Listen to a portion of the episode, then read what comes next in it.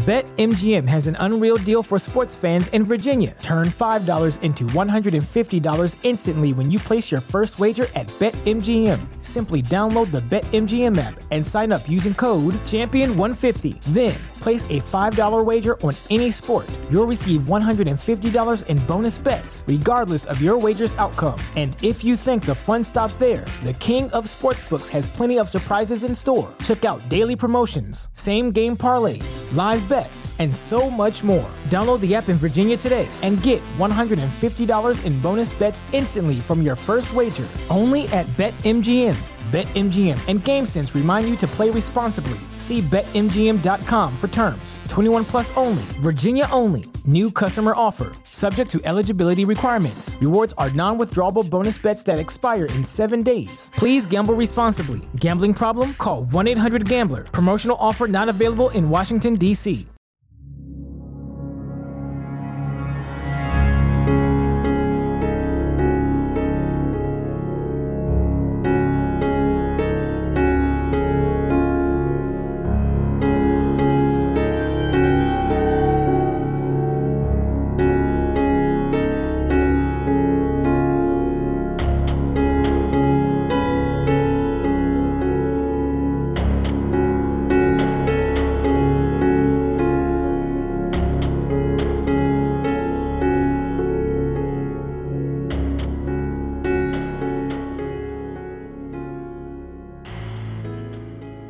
Welcome back to the Paranorm Girl podcast. I am your host, Kristen. Bigfoot has captured the imaginations of countless people for centuries, not just in America, not just since the 1950s. Tales of a wild, bipedal, hairy, human like creature have their roots in indigenous folklore and also possibly legends of medieval Europe.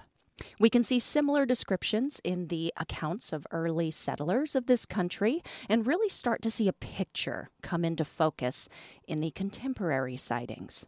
And thanks to ongoing reports of encounters and investigation by open minded scientists and researchers, that picture of a Sasquatch becomes sharp. The woodwose was a reoccurring motif in art of medieval Europe. This wild, hair covered figure was consistently featured in paintings and carvings and engravings, from the ceilings of churches and cathedrals to portraits of the rich to families' coats of arms and their crests. This image could be found. It can be found in the literature from that time as well, including the first known translations of the Bible into English, Wycliffe's Bible, and the Romance of Alexander.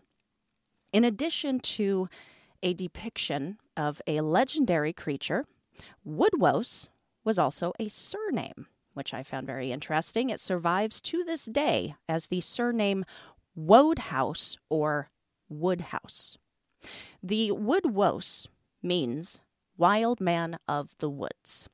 In their artistic renditions, the Woodwose is human like, but wild. It lives in the forest and avoids civilization. It is covered in shaggy hair, save its face, hands, and feet. And sometimes its knees, because medieval fashion. It was oftentimes in some form of struggle or standoff, whether surrounded by hunting dogs or fending off knights in armor or in the midst of wooing, aka kidnapping a human lady and being speared to death for his for his troubles, the Woodwose was a representation of something not quite human, not total animal.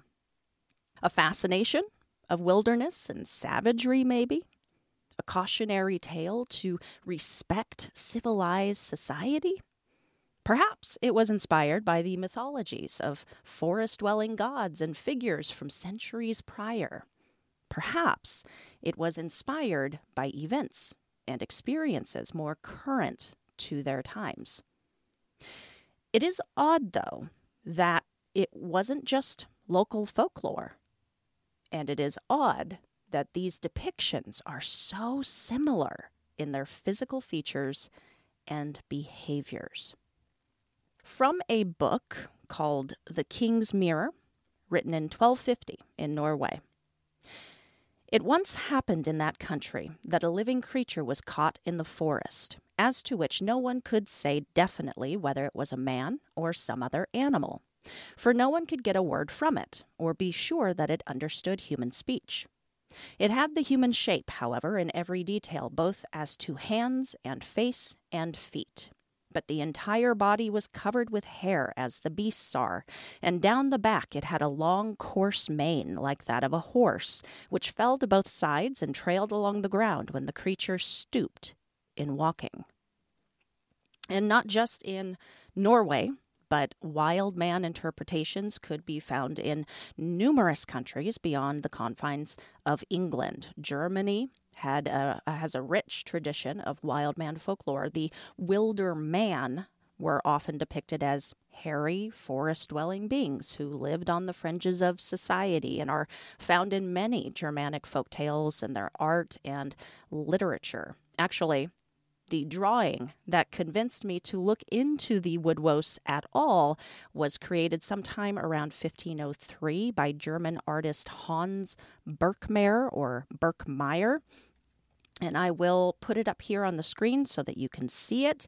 If you are watching the YouTube, it's called The Fight in the Forest and depicts a fight in the forest between a very large woodwose and a few, shall we say, uh, struggling knights.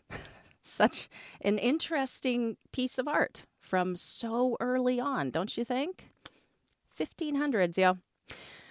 France has l'homme sauvage, a primitive and wild figure living in the woods.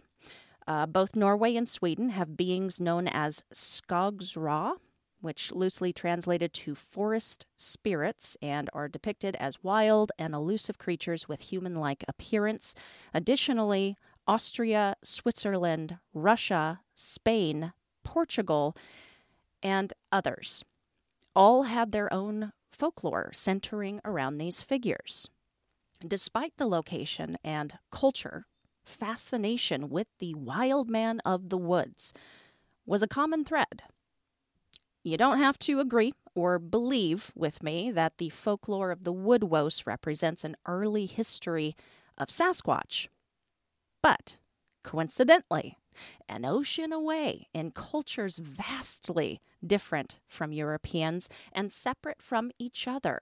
Long before the first Europeans arrived on our shores, many Native American tribes had their own legends about a giant, bipedal, fuzzy, and elusive being who lived in the woods.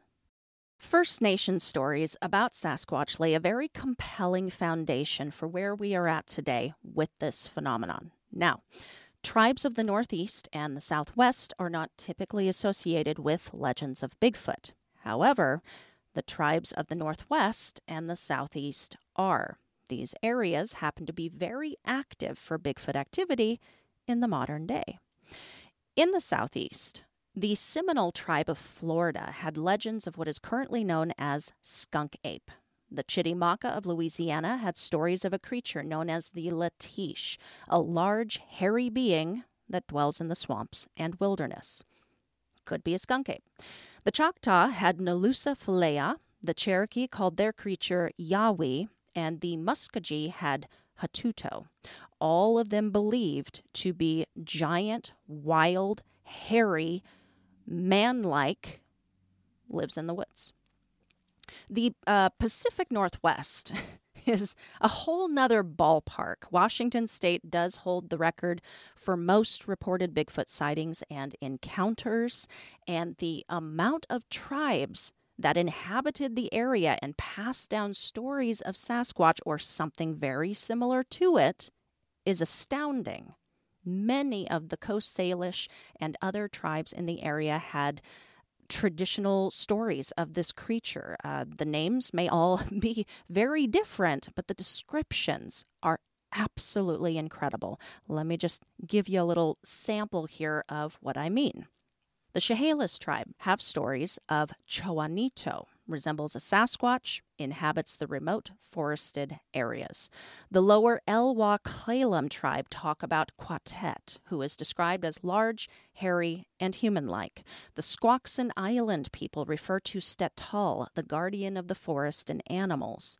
The Kwakiutl people of British Columbia have Zunukwa and Bakwas, which means wild woman and wild man of the woods. The Hupa of Humboldt County tell tales of Oma, a huge, hairy, stinky monster. And some people of the Halkomelem language spoke of Seksak, which means wild man, Sasket, which means hairy man, or Saskahavas, which means wild, hairy man. These terms are important as they are thought to have inspired the anglicized term Sasquatch. Kind of cool. And I, I sincerely apologize for my mispronunciation of all of those terms. Now, while some of the First Nations do speak to this man like creature as more of a spiritual or supernatural being. Others seem to be talking about a real creature, an animal considered brethren of other familiar animals, as well as brethren of man, depicted standing side by side with other flesh and blood creatures in petroglyphs, stacked right in line with foxes and ravens on totem poles.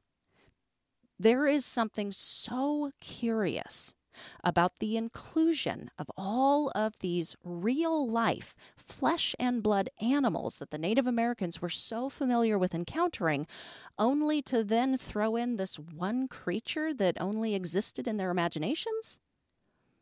Or masks and carvings depicting an ape like face with the extended brow and the pushed lips, sagittal crest, and hairy, hairy, hairy. Some might ask why Native Americans might have created a ceremonial mask depicting an ape like creature in a country that does not and never has had, to our knowledge, any native ape populations. Or a wall painting of a crying hairy man, sad because he is alone, because man is afraid of him. Or describe such specific patterns of behavior, such as howling and whistling, tree knocking, nocturnal activities, rock throwing, and a reclusiveness in regards to humans, or a foul odor associated with this imaginary folk tale or why some tribes thought of these figures as other Native American tribes, albeit hairier, but human enough to call them people. Some might ask why. It just seems that there is a, a really compelling consistency throughout all of these tribes' tales. And like I mentioned before, yes, not all of them solely concern themselves with a living flesh and blood creature. Many of them re- reference Bigfoot as quite the supernatural entity, equipped with the ability to shapeshift and read minds. Many legends speak of it as a, a guardian spirit to the earth, to humankind, to animal kind, something that walks between two worlds. But throughout, there is this through line of a large, bipedal, man like, hairy being, supernatural gifts or no. Native Americans often imbued supernatural qualities of, uh, to all sorts of animals. And a fox talking in one of their stories doesn't make the fox any less real. I really do hope to uh, get deeper into the Native American lore that predates the modern day interpretation, but for the rest of today's show, I really uh, wanted to take a crack at a timeline of events and and people and discoveries that that took place in a more recent sense, and just bring all of us up to speed to where we are at here in the current day. So. Let me take you back to just before the turn of the last century. Prior to Bigfoot becoming a household name, folks were encountering, according to reports in local newspapers, hairy, bipedal, and enormous unknown animals. Numerous newspaper write ups called the animal they referred to a wild man or something similar. In a Bangor Daily Whig and Courier, it recounts the whistling wild boy of the woods. That was from 1838, excuse me. A McKean County Miner article in 1878 references a wild man of the woods. And what's what's really important there, there's so many others but what's really important to me about the stories of the 1800s is this bigfoot uh, as a term and concept would not be used until 1958 sasquatch as a term and concept would not be used until the 1920s but there are still these reports from folks who, who didn't know what a Sasquatch was, out in the wilderness, just trying to go about their 1800s life, who encountered something that sounds a lot like the Woodwose, or wild man of medieval Europe, the Bakwas and Oma of native legends, the Bigfoot of today. Let's take a quick break and do a word from our sponsor, before we get into it. September is almost over, and I want to take a second to talk about self care. When it comes to making an impression, proper grooming is essential to looking and feeling your best when you walk into a room. That's why the sponsors of today's show, Manscaped, are committed to helping men around the world walk and talk with some swagger this season with the best grooming tools on the market.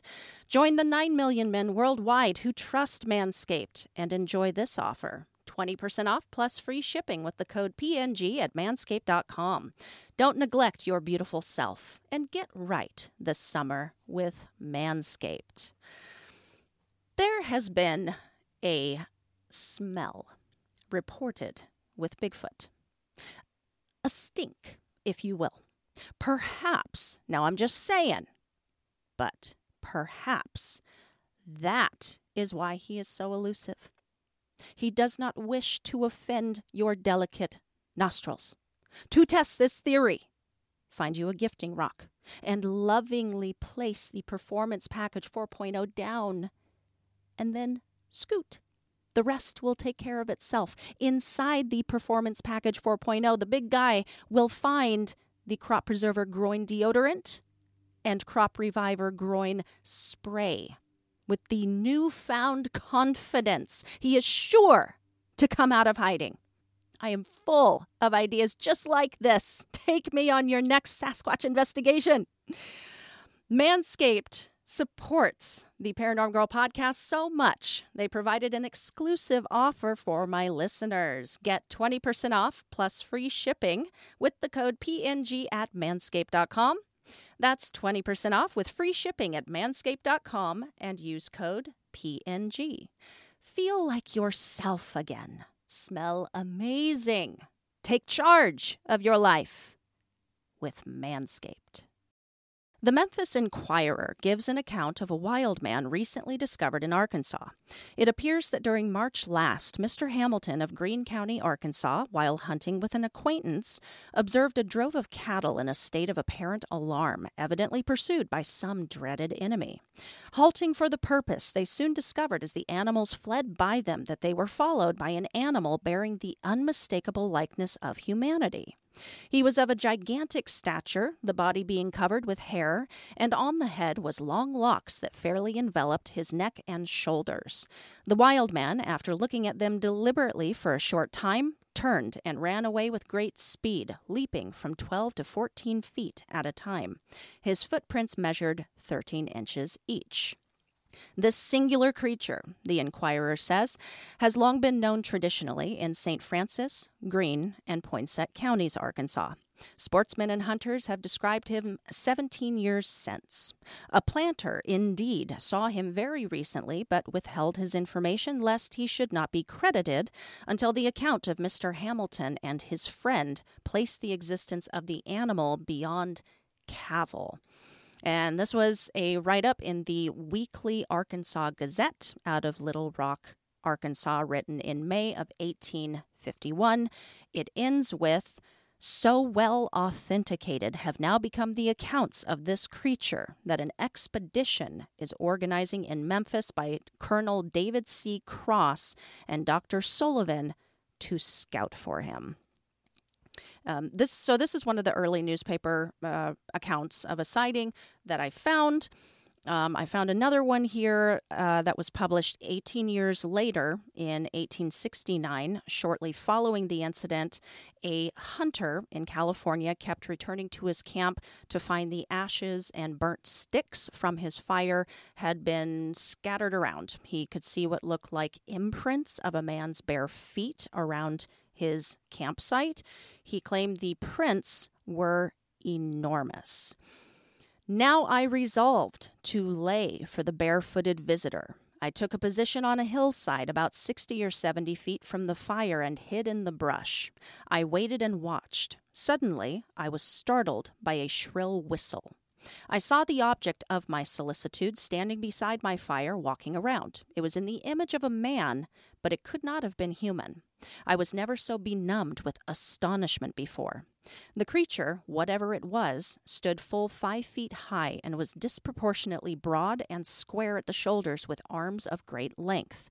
The legs were short and the body long. The head was small compared with the rest of the creature and appeared to be set upon his shoulders without a neck. And the man also notes that the creature was covered in dark brown and cinnamon colored hair. He goes on. As I looked, he threw his head back and whistled again, then stopped and grasped a stick from the fire. Then he swung around and around until the fire on the end had gone out. Then he repeated the maneuver. Fifteen minutes I sat and watched him as he whistled and scattered my fire about. I could have easily put a bullet through his head, but why should I kill him? Having amused himself apparently all he desired with my fire, he started to go. Having gone a short distance, he returned and was joined by another, a female, unmistakably. Then they both turned and walked past me within 20 yards of where I sat and disappeared into the brush. In 1884, there is a story of an alleged smaller Bigfoot found along, uh, captured along some train tracks in British Columbia.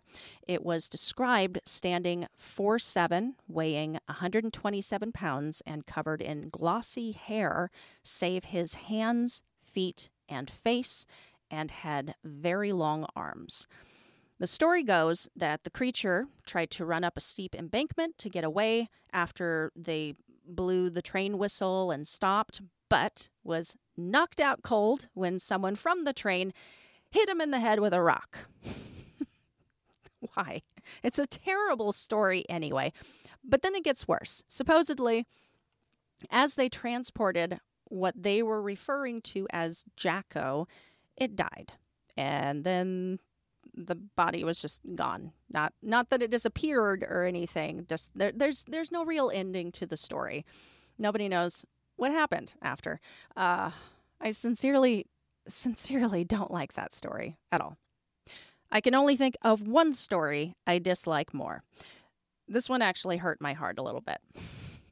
Lake Minnewanka, once known as Devil's Lake, is located in Banff National Park in Alberta, Canada.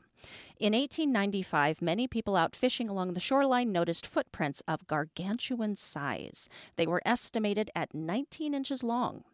Early the next year, a line of footprints the same size were again found near the shoreline. The person who found them decided to follow them. They first led to a hole broken through in the ice of the lake before trailing off into the woods. In the spring, a trapper noticed a large creature walking in the distance toward the woods. The trapper watched as it ducked to avoid a tree branch, and then he later inspected the area close up. The branch in question was measured at seven feet above the ground. So, for it to duck to avoid running into it, the creature had to be pretty dang tall. Um, In late summer that year, two prospectors saw what they thought was a great bear. And so they did the only uh, logical thing to do to a perfectly innocent animal who is not bothering anyone. Uh, they shot at it. to their surprise, though, the creature stood up on two legs and pointed at him and said, You boys about to be swimming with the fishes. I wish. An Italiano uh, mafioso Sasquatch would would make this story uh, so much better. No, what it did do was stand up and let out a most horrible shriek before running off and disappearing into the forest. It continued to scream from within the woods. Early the following year, dogs of the area started barking their faces off and raising the alarm. And when resident rifle owners came running with their rifles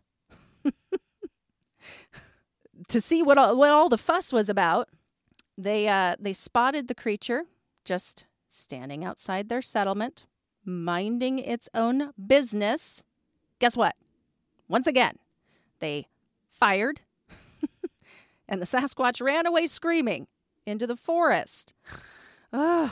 He wouldn't be spotted again until fall of the following year by a man fishing along the shore. At 40 to 50 yards away, the man watched as the creature bared its teeth and growled at the man. I wonder why. So he shot it. Once again, it ran away, screaming bloody murder into the forest. This time, it's believed certain that the bullet hit the creature, as spots of blood would be found later on some of the trees. Winter of that year, two Irish wolfhounds were found dead just outside the settlement, surrounded by a bunch of 19 inch long tracks. In spring the following year, a man in his cabin spotted the Sasquatch eyeballing his horses in the corral.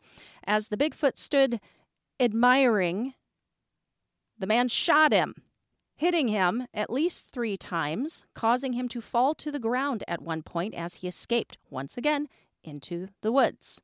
More tracks were seen that summer, and then in the winter of that year, a man on horseback spotted the creature from a distance. Oddly enough, he noted that it seemed to walk with a bad limp. The man watched it until it disappeared into the tree line and then shot it for old time's sake. Not really. the last man didn't shoot anything. But that would be the uh, last time the Lake Minnewanka wild man was sighted. He was never seen again. The only good thing about telling this horrible story is that it brings us to the 1900s. This is where it gets really exciting. The strangest story to come from the Cascade Mountains was brought to Kelso today by Marion Smith, his son Roy Smith, Fred Beck, Gabe Lefever, and John Peterson, who encountered the fabled mountain devils or mountain gorillas of Mount St. Helens this week, shooting one of them, because why not, and being attacked throughout the night by rock bombardments of the beasts, per the Portland Oregonian's write up on July 13, 1924. There are variations to this story, but the gist of it is that these five gold prospectors who had been working in the Mount St. Helens and Lewis River area of Washington state for about six years and had previously come upon very large footprints and here and there would hear a strange whistling or thumpings one day, they were gathering water in a spring when they suddenly spotted a strange creature about a 100 yards away. They would take a shot at it. It disappeared and then reappeared even further away. They shot at it again.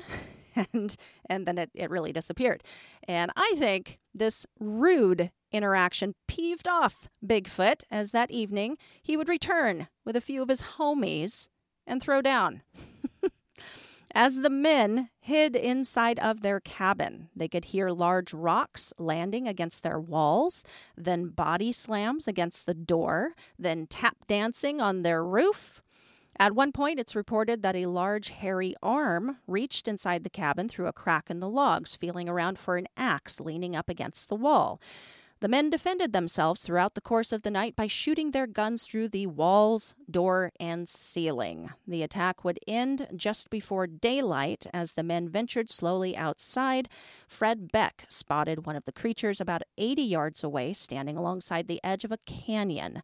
Before anything else could happen, he whipped out his rifle and took three shots at it, causing it to topple over the edge and fall 400 feet into the gorge presumably to its death. The men then made haste the heck out of there.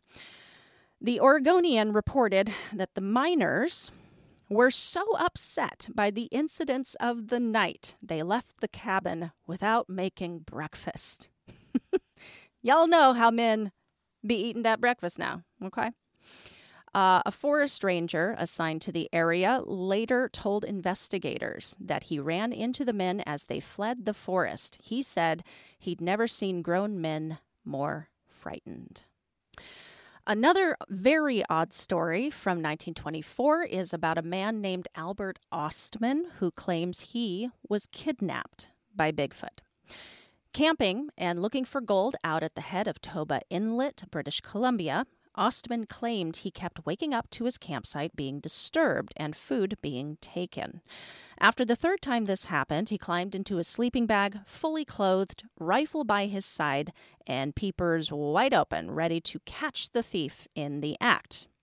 But then he fell asleep only to awaken as someone picked him up inside of his sleeping bag, tossed him over their shoulder like a sack of potatoes, and began walking. In a later interview, Albert spoke to being very confused as he was being carried, not really understanding what was happening. He said it felt like he was being carried maybe on horseback before realizing that couldn't be. At one point, he attempted to retrieve his knife in order to cut himself out, but the way he was positioned in the bag, the knife was pinned beneath him and he couldn't get a hold of it. Ostman says he could hear his assailant breathing heavily and he could tell he was being carried up a steep incline. After a couple of hours of this trek, Ostman was dumped to the ground, and when he crawled out of his bag, he was staring into the faces of four Sasquatches, two parents and two small ones. He said he spent six days as their captive, attempting to leave at one point and being coerced by Papa Bigfoot to remain.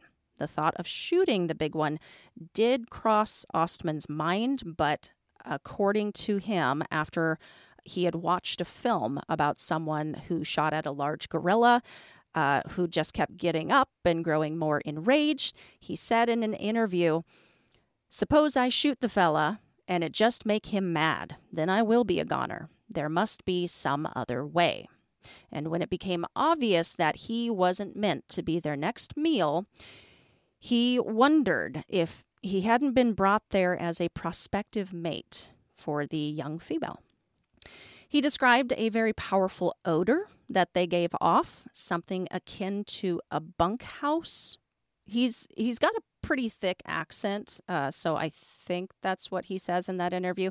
Uh, it might have meant an outhouse. I don't know. His translation might have been lacking just across the board.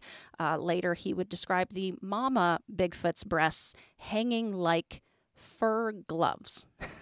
so, so I don't know.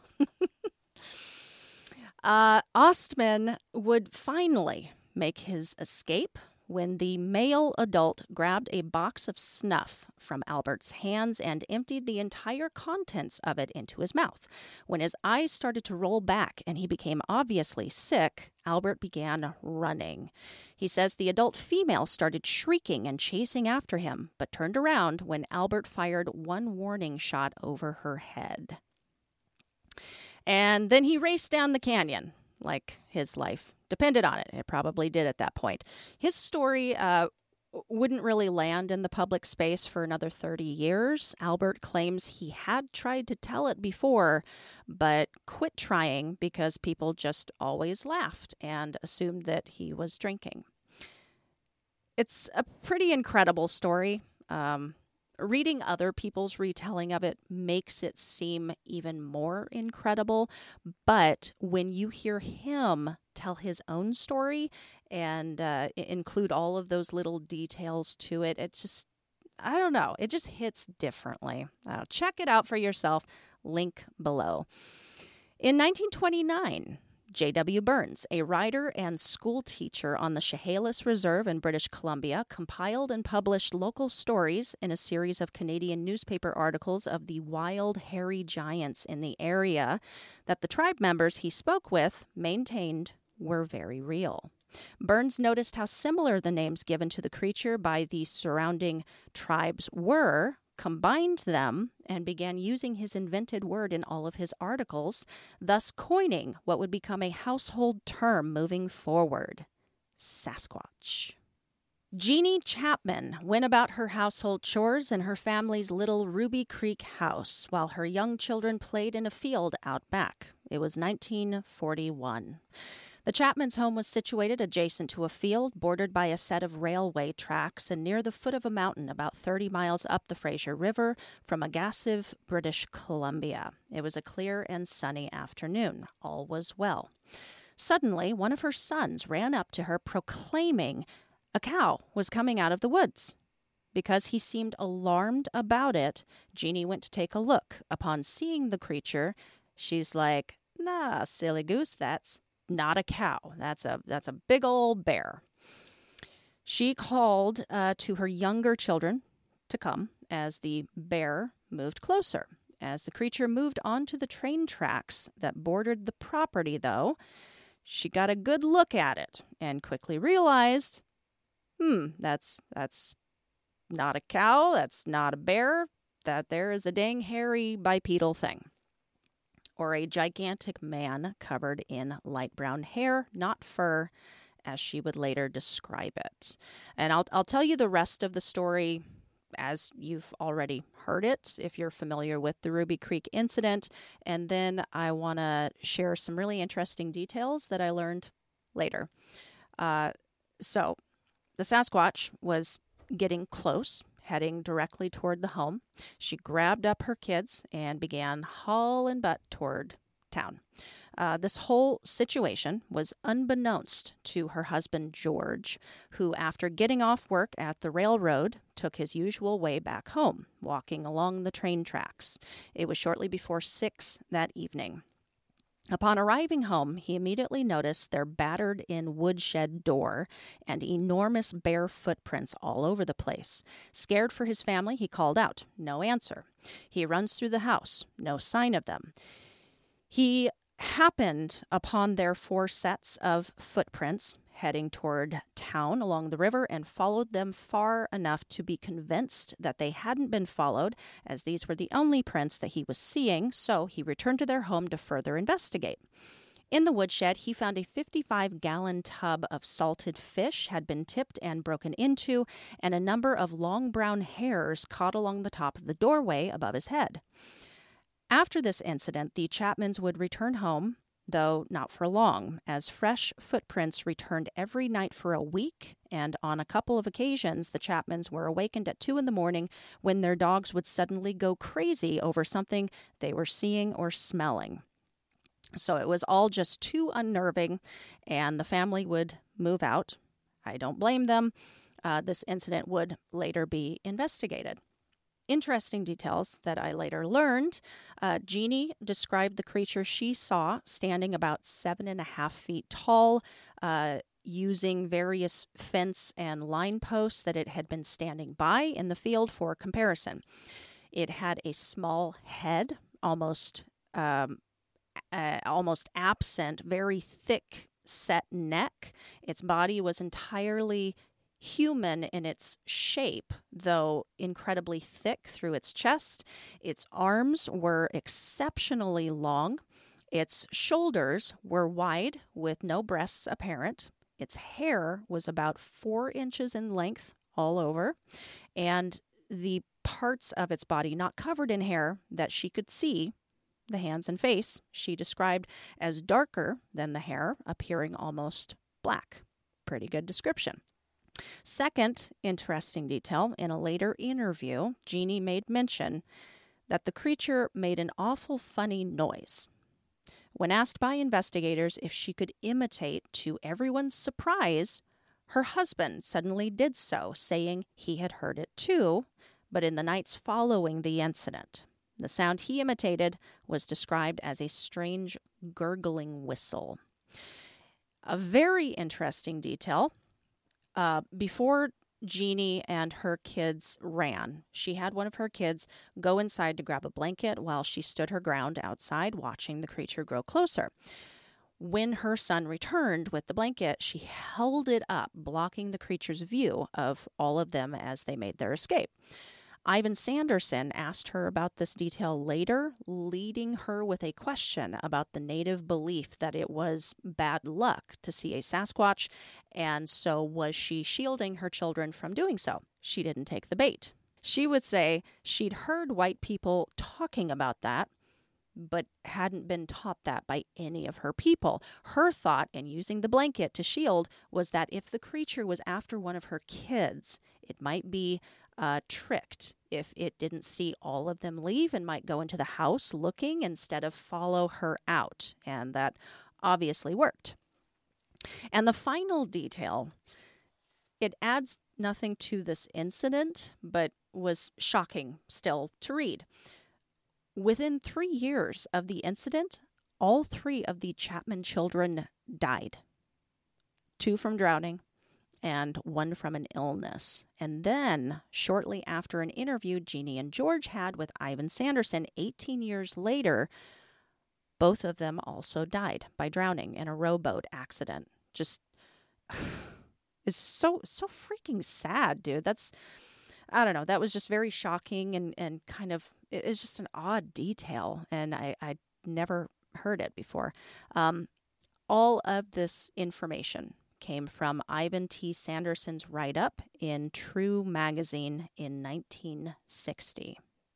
Speculation about the existence of the Yeti had been growing since an early reported sighting of one in 1925. This speculation would be reignited in 1951 when Eric Shipton and Michael Ward, during an Everest expedition, came across a series of footprints in the snow on a glacier that they were traversing in the Menlung Basin of Nepal.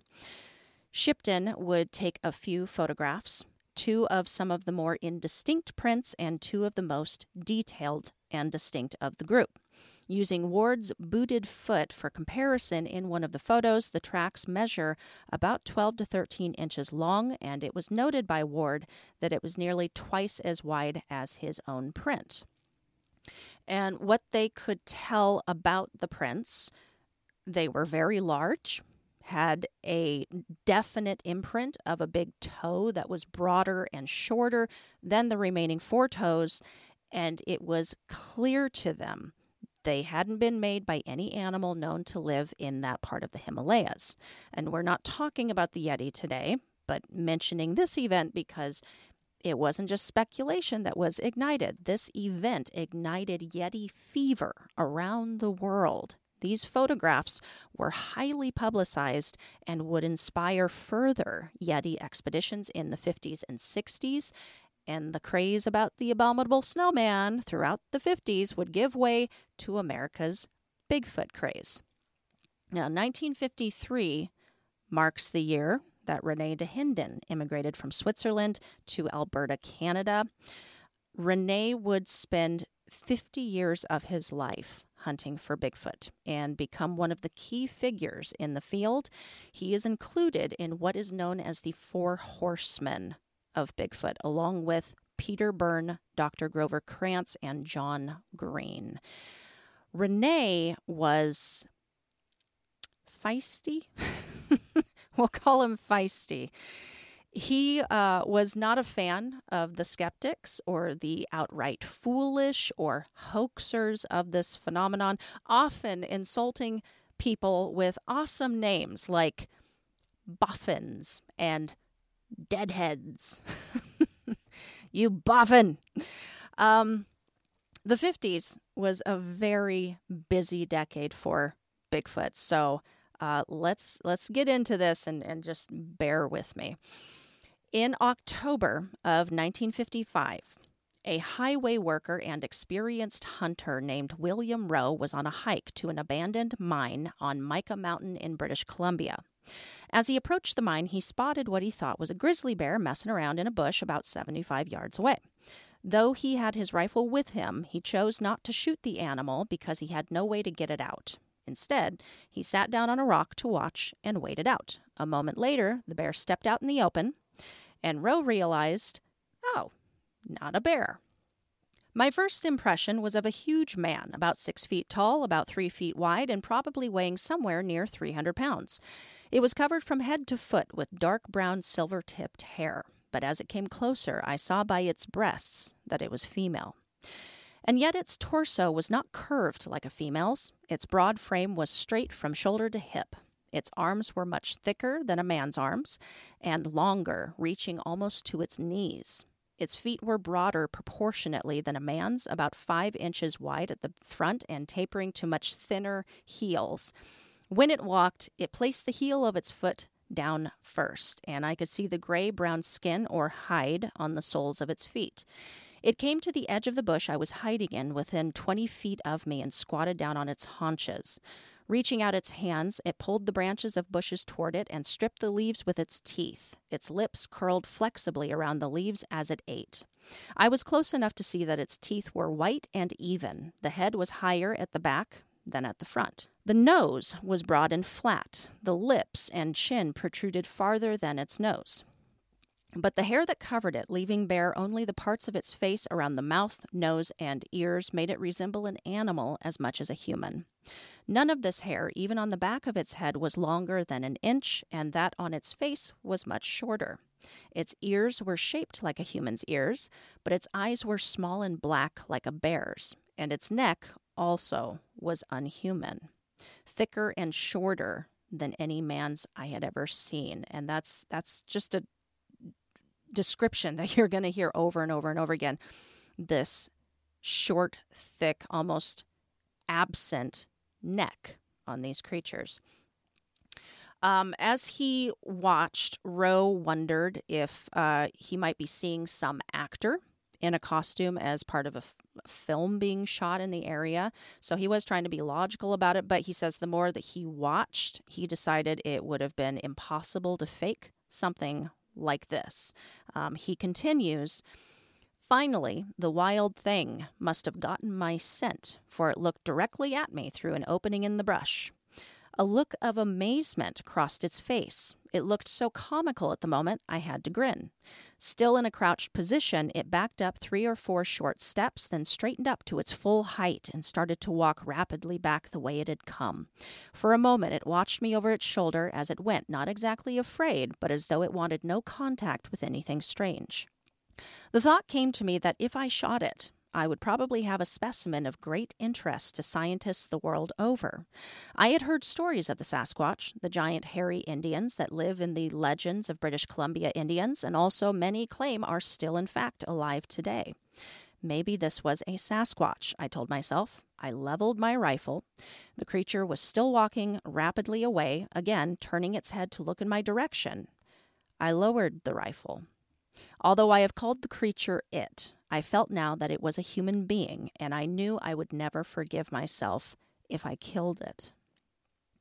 And Rowe says, as the Sasquatch reached another patch of brush, before disappearing into it, it threw its head back and made a noise sounding half laugh and half language he would see it once more as it came out on another ridge a couple hundred yards away. It tipped its head again and produced the same noise, and then it disappeared for good. And this information comes from a signed affidavit William Rowe entered on August 26, 1957, at the urging of John Green. A year before that, though, John Green, skeptic and newspaper man, was sitting in his newspaper office when Rene Dahinden waltzed in inquiring about Sasquatch. He had been hearing all of these stories on the radio about the hunt for the abominable snowman in Tibet and was told there's no need to travel that far to find one. Go to British Columbia instead. So he did. When he showed up in front of John Green, excitable and feisty about Bigfoot, though he thought the phenomenon was a load of crapola, Green still knew what his readers uh, would be interested in and wanted to sell papers. So he published an article about Dahinden and his interest. Publishing that opened some floodgates I don't think Green was expecting.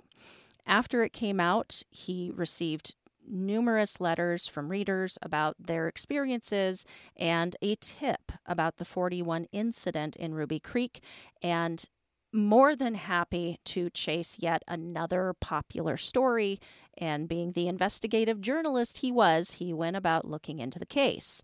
And after combing through all of the documentation and sketches and print casts, signed affidavits, and speaking with the son of the sheriff's deputy who had been assigned to investigate the case, Green b- became a believer. He just did. And uh, you know what? Like, I think that's it. That is important to um, keep in mind. Those who are actually willing to look at all of the evidence involved with these incidents and sighting reports, I am willing to bet most of them aren't able to help but walk away with this knowing that there is something undeniable to it. It is those who refuse to even look at it that remain skeptical. Anyway, so uh, that's what happened with Green. he would go on to start a database of sightings. He would write numerous books on the subject and uh, actually be one of the first proponents for the idea that Bigfoot was an undiscovered primate living in North America. Kind of cool. August 27th, 1958. Near Bluff Creek in Northern California, a bulldozer operator named Jerry Crew parked his car near his machine. As he approached the bulldozer, he noticed a few prints in the leveled earth, but thought nothing of them. Then he hopped up in his machine to start his work for the day and stopped short when he looked down and noticed many more footprints all around him. They were giant and manlike and were pressed deeply into the dirt. Crew hopped back off his machine, back into his car, and began driving back toward the construction site's main camp to report what he was seeing to his foreman, Wilbur Shorty Wallace. As he relayed the situation to Shorty, other crew members started to gather around, listening in, and began volunteering their own stories of encountering giant, human like prints they had found while out working on other sites.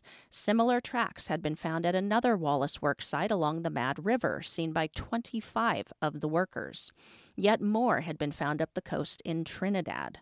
It was Shorty who suggested that perhaps their unseen track maker from that morning was the same culprit of other disturbances that had been noticed at their site, relaying an incident that occurred the summer prior where a 450 pound drum of diesel fuel had gone missing, leaving behind its imprint and the imprints of large feet in the dirt.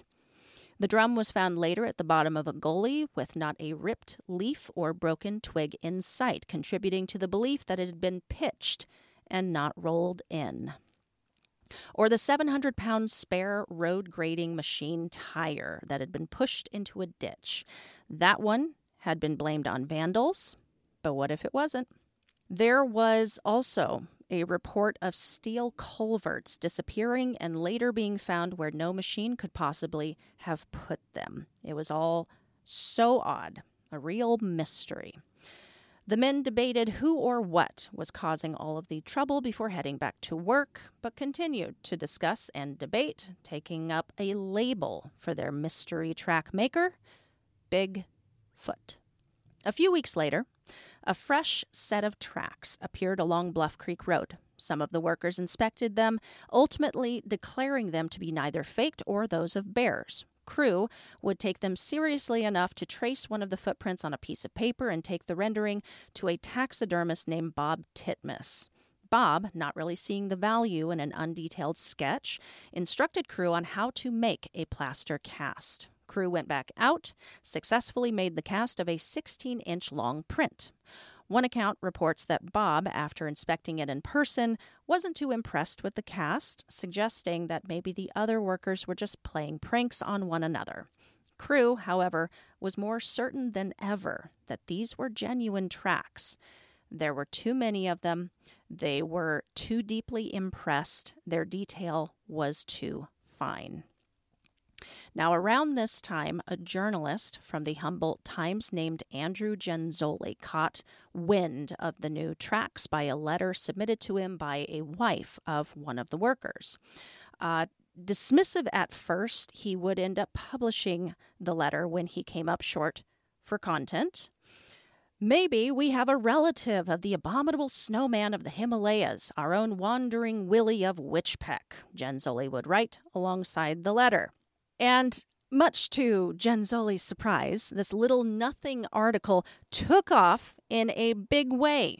Genzoli and fellow Humboldt Times journalist Betty Allen would publish follow up articles about the footprints introducing the name the workers had given the track maker Bigfoot. Bigfoot. Uh, in October, Genzoli would meet with crew and arranged to have his picture taken along with the plaster cast, which would run on the front page of the October 6th issue of the Humboldt Times, next to an article Genzoli had pinned. The men are often convinced that they are being watched However, they believe it is not an unfriendly watching. Nearly every new piece of work finds tracks on it the next morning, as though the thing had a supervisory interest in the project, he would write.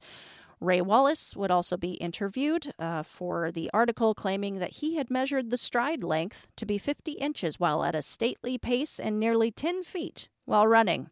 Bob Titmus had also been contacted, who had since visited the site of the tracks uh, in person and felt quite a bit more certain that they were genuine.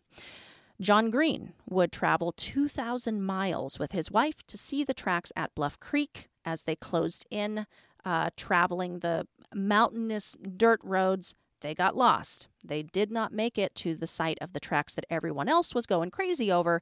However, after pulling over, discovered a set along the roadside and Green felt what they had found was genuine and noted their similarity to what had been found in Ruby Creek, wondering how people 2,000 miles apart, faking both sets of tracks, could manage to come up with something so similar. And down the road, in response to the claims that the tracks had all been the hoaxy doing of Ray Wallace, Green would say the fact is that the tracks exist, and no human being has yet proven to be able to replicate the tracks at the depth recorded. I'd like to know what's making the bloody tracks. He certainly did want to know. So much so that following the Wallace family claim that Ray was Bigfoot and Bigfoot was Ray, he would back the Willow Creek Museum in the offer of a $100,000 reward to anyone who could convincingly demonstrate how the Bluff Creek tracks had been made using carved wooden feet, with which it was claimed they all had been made. And the offer still stands today, according to Dr. Meldrum's book, with no takers. And it's hard to understand why. All the track maker has to do is don the wooden feet, create footprints at the depth the originals were recorded, which is an estimated pressure of about 800 pounds, according to geologist and geophysicist Dr. Maurice Tripp. And they would need to provide only a 50 to 60 inch stride, both on flat ground but also going up and down 75 degree inclines per the original trackmaker's route. They should also presumably be able to perform this feat in the dark. Piece of cake, right? Um, this was a lot on Bluff Creek, but uh, I really wanted to set the stage for you. Bluff Creek would come up again in a pretty big way about a decade later when John Green would bring Roger Patterson to the area, and Patterson, along with Bob Gimlin, would return a month later to shoot a little flick that I'm sure no one has ever heard of. It's it's only one of the most uh, controversial and analyzed films in the history of film, but you know who's keeping tabs? Not going into detail on this one uh, because we we got to keep moving, but I, I can't not mention it. In 1963, Harlan Ford encountered what would become known as the Cajun Sasquatch, the Louisiana Wookiee, the Honey Island Swamp Monster. I bought a house in Slidell, uh, about two miles from Honey Island Swamp, not too long ago, so it was my very own local lore. Ah, Harlan uh, also captured 8 millimeter footage of the creature that would be released after his death in 1980. In 1964, a Forest Service timber cruiser named Pat Graves discovered some really outstanding prints on Laird Meadow Road near Bluff Creek. A day after the discovery, Pat would mention uh, them during a conversation with Roger Patterson. And Patterson would make a French exit, hurry to the location to see if he could see them, spot them for himself, and he did, and they were amazing. He would go on to cast a 17 inch long, 7.5 inch wide print that was presumed to be from a male specimen and was similar to tracks that had been found in the area in the previous five years. These footprints were sunk an inch and a half into the ground, and it was evident of a flexible, malleable foot seen in the parts of the toe prints which curled around rocks and pebbles the foot had stepped on. In 1967, Roger Patterson and Bob Gimlin shot a video of a Sasquatch in Bluff Creek.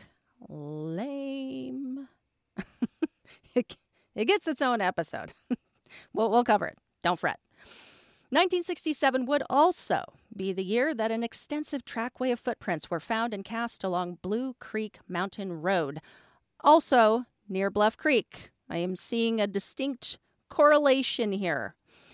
The tracks would measure 15 inches long and were noteworthy for their clear detail. Most of them anyway. Uh, there were also a ton of not so great tracks nearby, which, if taken into account, would bring the total estimated number of tracks at this site to over a thousand. These Blue Creek Mountain tracks were examined by John Green and Renee de Dahinden. Here's an odd one for you. After three days of closely examining a big, hairy, primate-ish body in a block of ice, Bernard Heuvelmans, father of cryptozoology, and researcher Ivan T. Sanderson walked away convinced they had just been staring at a real Bigfoot body. They observed pores, individual hairs, whirls of suspended blood above a mangled left arm. It was 1968, and Frank Hansen, showcaser of said body, would tell a bunch of different stories as to how he came about procuring said showcase. The researchers would return for another visit and opportunity to examine this fine specimen, only to discover the body they now peered down at was quite different. A carefully prepared mannequin of sorts not nearly the biological entity they had claimed to witness previously. There was suspicion that Hansen had become unsettled following the researchers' initial examination, that for some reason the authorities would become involved and he would be in some massive doo doo for having some unidentified corpse on his hands. So, so he switched it out. That's that's the theory, conspiracy, thought. I don't know. Uh, if the earlier biological specimen ever existed, who knows what might have happened to what was known as the Minnesota Iceman? The discovery of the Cripplefoot tracks in Bossburg, Washington in 1969 would be Grover Krantz's watershed moment. Like John Green at Ruby Creek, Grover would become far more convinced that Bigfoot was a real creature after analyzing these particular prints. Doing so and arriving at that conclusion would also compel him to take a closer look at the Patterson Gimlin tape, something he originally had said looked hoaxy, you know, little hoaxy. Uh, upon closer analysis of the Cripplefoot prints, he noticed very notable, unique anatomical features and made the observations that whatever had made the prints, aside from having some distinct protrusions out of only one of its feet, also had something called a compliant gait, which is when the knees don't lock. Um, it's more glidey than that, you know, which is a feature often reported during sightings, uh, which we also see in the PGF. This is something he could just tell by studying the prints. He also observed something that supports the sheer weight and size of these creatures by studying a 44 inch high barbed wire fence where the route the trackmaker had taken crossed with ease without breaking its stride. And because I am a curious sort, I did some of my own research. Okay. Lee is six one, and I own a measuring tape. the conclusion of my experiment is that my tall ass partner can easily handle stepping over something 32 inches high. Any higher than that, say a 44 inch barbed wire fence, and there's going to be issues. Three days after the Bossburg tracks were discovered near the town dump, Rene de Dahinden would arrive, snapping as many photos as he could of any untrampled prints that he could find. He would be joined by Bob Titmus, and after two weeks of searching the area, de Dahinden and Bossburg local Ivan Marks discovered over a thousand gigantic tracks leading to, from, and across a nearby river. And this is when Krantz would join the fray, and uh, a little later, Roger Patterson. Just a whole smattering of players in Bossburg. Fun fact also in 1969, an ordinance was passed in Skamania County, Washington, making it illegal to kill a Bigfoot, making it a felony to do so. It would be changed, it would be revised in 84 and downgraded to just a gross misdemeanor, I think. But still, that's no small thing either. Can we do something similar for hoaxers? Like, you know, y'all are making this way harder than it has to be. Now, unfortunately, Roger Patterson would die at the very young age of 39 in 1972. I, I was absolutely shocked when I learned that. Just so friggin' sad. I don't know that kind of information just came out of left field for me. So I don't know. It's sad. Uh, in that same year, Ivan Marks, who is uh, people people got things to say about Marks. Um, I don't know if yet if we're going to get into what he may or may not have hoaxed during this season, but anyway, this guy uh, would cast a very unique handprint in northeastern Washington. The fingers all point straight down, with all five digits going in at the same angle, supporting the theory that the Sasquatch does not sport an opposable or, at the very least, a fully opposable thumb. And this has been noted in other handprint casts as well as descriptions given in stories of encounters that took place close enough to see the figure's hands. Um, oh, on a hot August night in 1976, a group of Whitehall, New York teens were out for a joyride along Abair Road. As they zoomed down, they passed by something or someone strange standing off to the side. They agreed, hmm, that was really odd. What the heck was that? Let's flip it around and get a better look. As they turned their vehicle around to get a better look, they made out a seven foot tall, hairy creature standing on two legs with glowing red eyes. Now, were the eyes actually glowing, or was this the eye shine oft reported? I don't know. We will discuss eye shine later. The creature let out a very loud scream, something they would describe akin to a pig like squeal.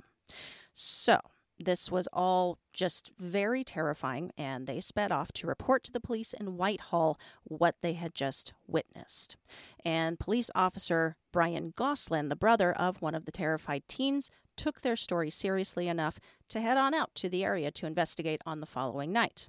When he arrived, he found the spot the boys had reported the creature was standing when they had spotted it. And Officer Gosselin swept his flashlight to and fro and then stopped when it landed on the creature in question. There it was, not 30 feet away, hands raised to shield its eyes from the bright light. Gosselin estimated its height to be over seven feet tall and weighing approximately 400 pounds. He described a very muscular body with a coat matted with mud and sticks. He later said it looked somewhat human, but it definitely wasn't. The sighting would end when the creature turned and disappeared into the woods. Now, what's really interesting about the Whitehall Abair Road incident. This was not the only strange thing reported at the time there was a major UFO flap taking place in and around the area at that time of the sighting. Police stations were fielding calls about sightings of lights in the sky and landed metal spheres in yards and, and even strange looking occupants of the landed saucers. And there were more calls about additional sightings of a huge, hairy monster roaming the streets and backyards of residents' homes. And this was all taking place within the span of like a week or two. But uh, the amount of high strangeness that took place in general in the area is just really kind of intriguing. And I've I've linked a YouTube clip from Small Town Monsters in the show notes if you are curious about this case and uh, the other strange encounters and creature sightings that took place there. In 1982, Paul Freeman found numerous sets of tracks with dermal ridges southeast of Walla Walla, Washington, in the Mill Creek area of the Blue Mountains. okay, so from what I am gathering, Freeman was a, a rather divisive character in the Bigfoot world.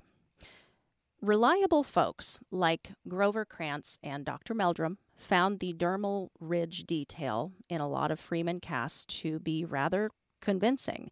And both went into extreme detail in their books about why this feature is so important when considering it from an anatomical expert, primate locomotive expert, fingerprint analysis expert perspective. And I have to agree. Um, however, researchers like René Dahinden and Bob Titmus were they more or less called BS on a lot of Freeman's evidence. And there was question regarding the authenticity of Freeman's findings and the luck that he seemed to have collecting said findings. Some people are just lucky, yo. you know? Some folks uh, experience the paranormal on a regular basis throughout their lives. And then there's some that just never experience it, not even once. So Freeman's luck doesn't really phase me, uh, especially considering he was spending many days a week, multiple hours a day, searching out in remote areas of the forest, overwhelmingly stacking the odds in his favor. He didn't just stumble upon this stuff, he was specifically looking for it. Over the course of his pursuit, he would have uh, his own encounters. He would he would report personal encounters with these things. He would find and cast numerous tracks. He got some handprints. He got a knuckle print. He got a butt print in 93. I mean, we may not have the body of a Sasquatch, but if you ever want to see inside of one, you should check out the cast of his 93 butt print. He even captured a purported Sasquatch on film in 92. And I have watched the film many, many times. And the reaction to the film is unsurprisingly divided. And all I'm going to say about that, and sincerely no disrespect, though this is going to sound sound like that, but I'm trying to prove a point here. The man could not act to save his life. I recently heard this played uh, on another podcast, and if you have seen his or heard his ice cream commercial, you would know this to be fact. I feel like I have enough acting experience under my belt. Like, I know what to look for, but the this guy's reaction um, in his 92 film is is one of genuine surprise and excitement and maybe a little bit of fear if it's a performance it's good it's good that has been my takeaway but freeman wasn't the only one finding very detailed tracks in 82 though Deputy Sheriff Dennis Heryford, with other officers, was out to investigate some massive footprints found by loggers in Grays Harbor County, Washington. Two very distinct and clear full length tracks were found initially, with more found about a quarter mile away. The prints found there appeared to double their stride, leaving a series of half tracks up to nine feet between them. My thought is uh, a very large something began to sprint for some reason suddenly. The prints measured roughly 15 inches long by 6 inches wide and sunk an inch and a half into the ground at their deepest. And these are of a special interest due to both the detail, of course, but the inferred position of the flexion point of this and many other prints right in the middle of the flat foot. Human feet just do not work this way. The feet of other ape species do, though. 1995, Matt Moneymaker founded the Bigfoot Field Researchers Organization, a little Sasquatch field of study history there for you. Janice Carter Coy first told her story in 1996. She claimed that her family had had a habituation type relationship with a family of Bigfoot spanning back even before she was born, and starting when her grandfather had happened onto a hurt adolescent Sasquatch while out clearing trees. He would take the creature home overnight. Its parents would show up and wreak havoc on some barn doors and take their son, but later the parents seemed to disappear, and the young Sasquatch would return and begin following Janice's father around the premises and accepting table scraps that he would sneak out to him, and also take shelter in their basement during excessively bad weather. This young'un was named Fox and would continue living in the area, and once he stepped into a more patriarch role, brought members of his own family along. And Janice wouldn't learn about Fox until she was seven or eight. She was immediately ridiculed for her claims.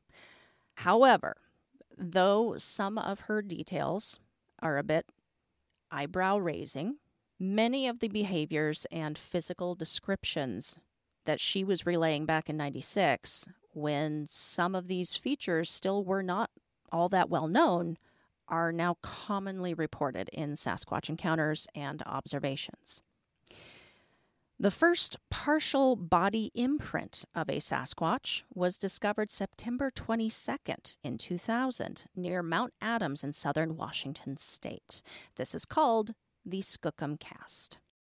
This discovery took place during an expedition conducted by the BFRO at 3 a.m., fruit was left as bait in the middle of what has been reported as a muddy wallow, but described by Dr. Meldrum, uh, one of the scientists who would be investigating following the discovery, as an area of moist, loamy soil. So just just very conducive to footprint capture.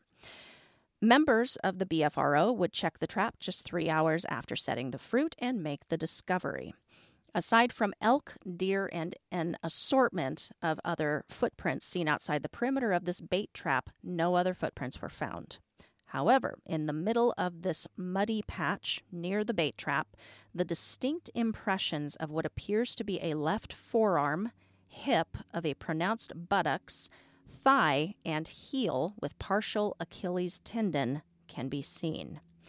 Hair striations were found throughout, bits and crumbles of fruit with what looked like squarish teeth marks were found left behind. Ridge detail can be seen on the heel. Many hairs were extracted, with most found to match the kinds of animals that left any tracks seen in the area. However, there were remaining hairs that couldn't readily be identified.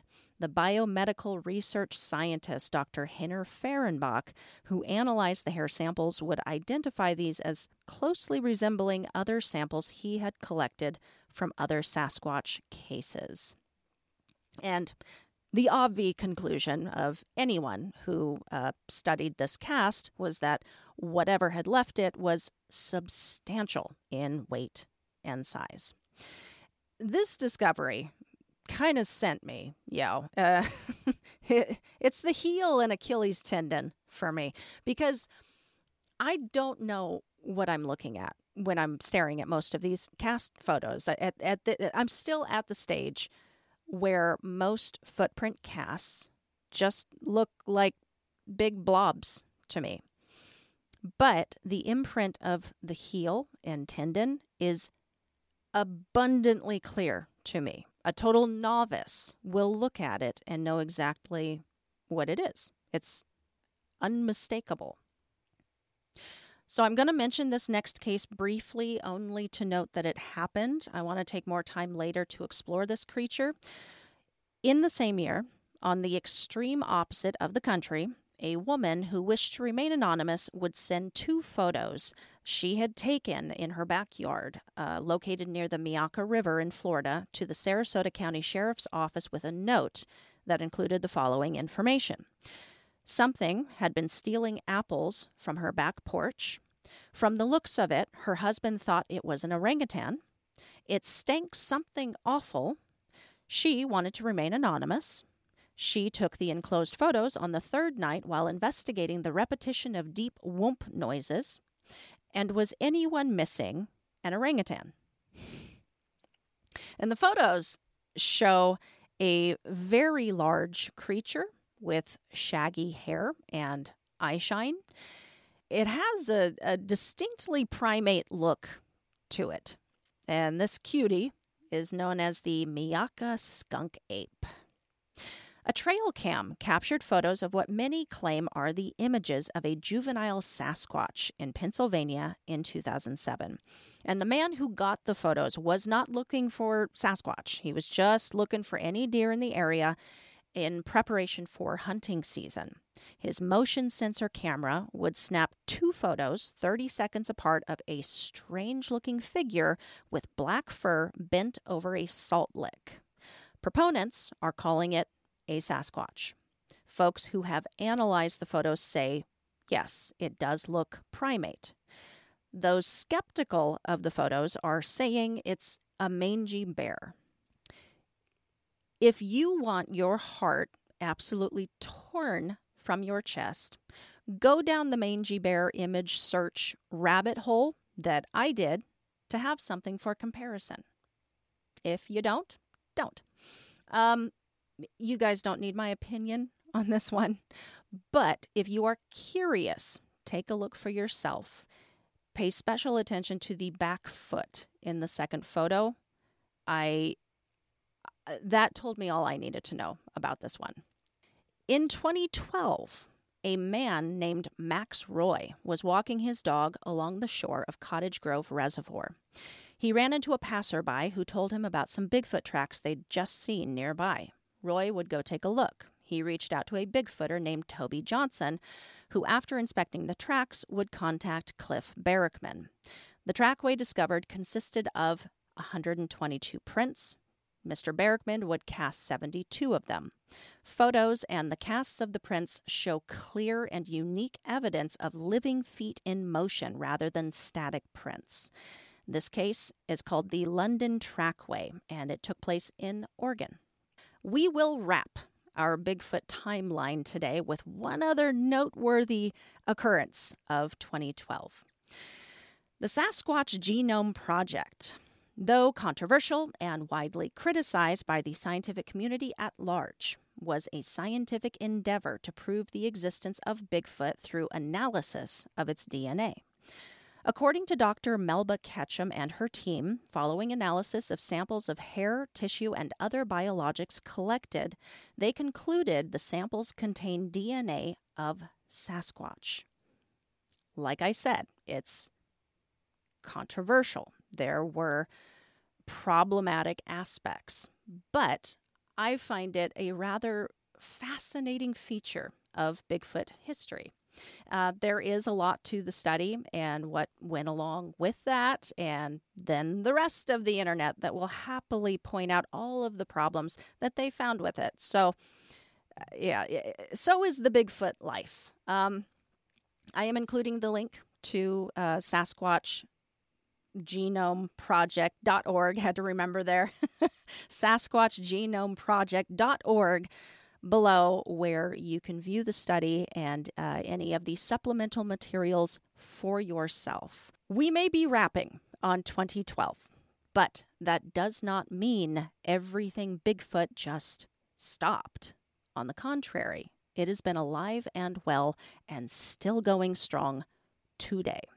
Don't believe me check out resources where folks can and do submit claims of their experiences, such as BigfootMap.com, BFRO.net, r forward slash Bigfoot on Reddit, BigfootForums.com, and uh, the Sasquatch Chronicles podcast.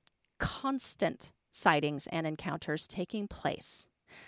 Listen to and watch any interview of the professional investigators and researchers still going strong, coming off of the new investigations, talking about the new evidence and science. Because there is tons of new evidence occurring on the daily to be talked about and considered. The footprint has had quite the journey, as we can see from today's show.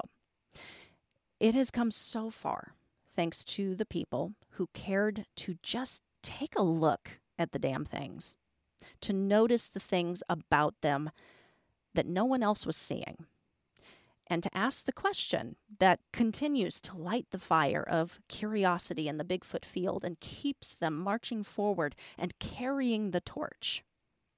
What are people seeing? And what is leaving the footprints? Was this the entire history of Sasquatch? Heck no. Not even close. The main point of my history deep dives is to make the listeners start to think about the phenomenon in a different context, as something that is not simply a modern day urban legend, a, a scary story we came up with yesteryear. And it helps me, and hopefully you guys, to put this phenomenon into a different context. That it's a continuation of something that came before. That there are patterns that can be seen over the course of centuries, spanning many different cultures and locales of this earth. Over the ups and downs and ins and outs of human history, this phenomenon remained steady throughout. It's the same thing folks were talking about in early indigenous cultures. We can question whether it's the same thing folks were talking about in medieval times. I think it's pretty spooky how similar it is. But this phenomenon has history, and it has not changed with the times over the course of that history. And that's something those skeptical of any of the phenomena that I talk about on this show cannot account for. As I like to say, and often do. There's just something to it, man. That is a wrap on today's History of Bigfoot. Join me, if you please, for a final note. Clearly, those who have most closely examined the footprints attributed to Sasquatch are the least inclined to simply dismiss them offhandedly as hoaxes. Dr. Jeff Meldrum. I have no quarrel with the skeptics who justifiably doubt all unusual reports until they are adequately documented. My main quarrel is with those who maintain that Bigfoot does not exist a priori. Dr. Grover Krantz. I don't go around trying to convince people that Sasquatch exists. What I'm looking for is a forum to explain and tell the evidence we have and say it is worthy of scientific scrutiny. John Bindernagel. Those clodhoppers. Science is the pursuit of the unknown. Now, maybe the scientists think there is nothing unknown since they know it all, and therefore they don't have to pursue it. I don't know. It looks like the scientists get up every morning and pray, Please, God, let me go through another day without a new thought. Rene Dahinden. In 1825, French naturalist Cuvier doubted that there were any new large four legged animals remaining to be discovered. In 1825, how much of the world do you think he had access to? Could afford to travel to? Had personally explored for himself? Had he been everywhere? What a big assertion to make. If you listen to the last deep dive, you obviously are aware that he was wrong. On today's episode, we've seen a few of the names of the Bigfoot world. Initially, self proclaimed skeptics turned avid hunters of what they once assumed ridiculous. Something shifted when they took the time to just look at the evidence. Green, Krantz, even Dr. Meldrum was far more skeptical at one point. And this happens continuously throughout the history, not just in the names I mentioned today, because they were compelled by the evidence, because they were willing to look at it. All I'm reading now are Bigfoot books. I'm on the online sites I'm on the skeptical sites. I'm listening to the podcasts. The question that keeps coming up how can people still believe in Bigfoot? Easy. Now I'm beginning to see how they do. But it requires an open mind to the evidence, of which there is more than plenty. We will be looking at that evidence on our next deep dive in just a couple of weeks. It will always be easier to be a fanatic skeptic than an open minded one. Kristen Amanda, 2023. Follow the show at Paranorm Girl Pod on all socials and YouTube. Listeners, October is almost upon us, which means Halloween is almost here. We here at PGP Studios recognize that Halloween is, in fact, the best holiday and have done something special for it every year since the beginning. This Halloween will be the show's third, and I think it's high time we go live, baby! A live Halloween celebration! A night of special guests, giveaways, spooky stories. Woo! I will announce the date and time of the live stream on our next episode. But in the meantime, hear ye, hear ye, listeners.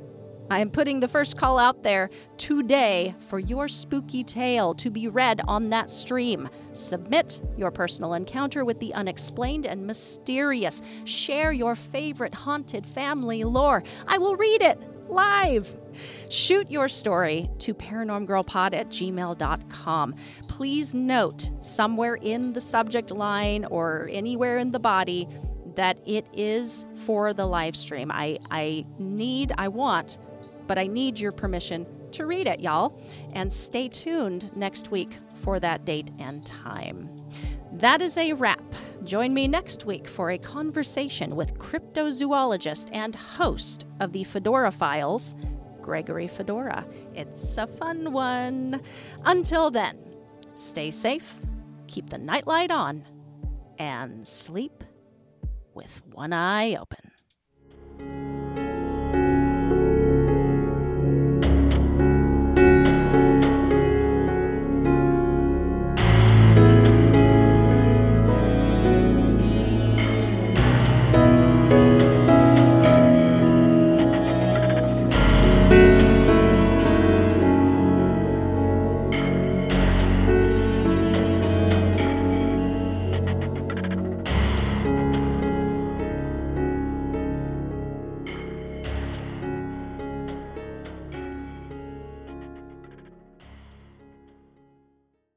BetMGM has an unreal deal for sports fans in Virginia. Turn $5 into $150 instantly when you place your first wager at BetMGM. Simply download the BetMGM app and sign up using code Champion150. Then, place a $5 wager on any sport. You'll receive $150 in bonus bets, regardless of your wager's outcome. And if you think the fun stops there, the King of Sportsbooks has plenty of surprises in store. Check out daily promotions, same game parlays, live bets, and so much more. Download the app in Virginia today and get $150 in bonus bets instantly from your first wager only at BetMGM. BetMGM and GameSense remind you to play responsibly. See BetMGM.com for terms. 21 plus only, Virginia only. New customer offer, subject to eligibility requirements. Rewards are non withdrawable bonus bets that expire in seven days. Please gamble responsibly. Gambling problem? Call 1 800 Gambler. Promotional offer not available in Washington, D.C.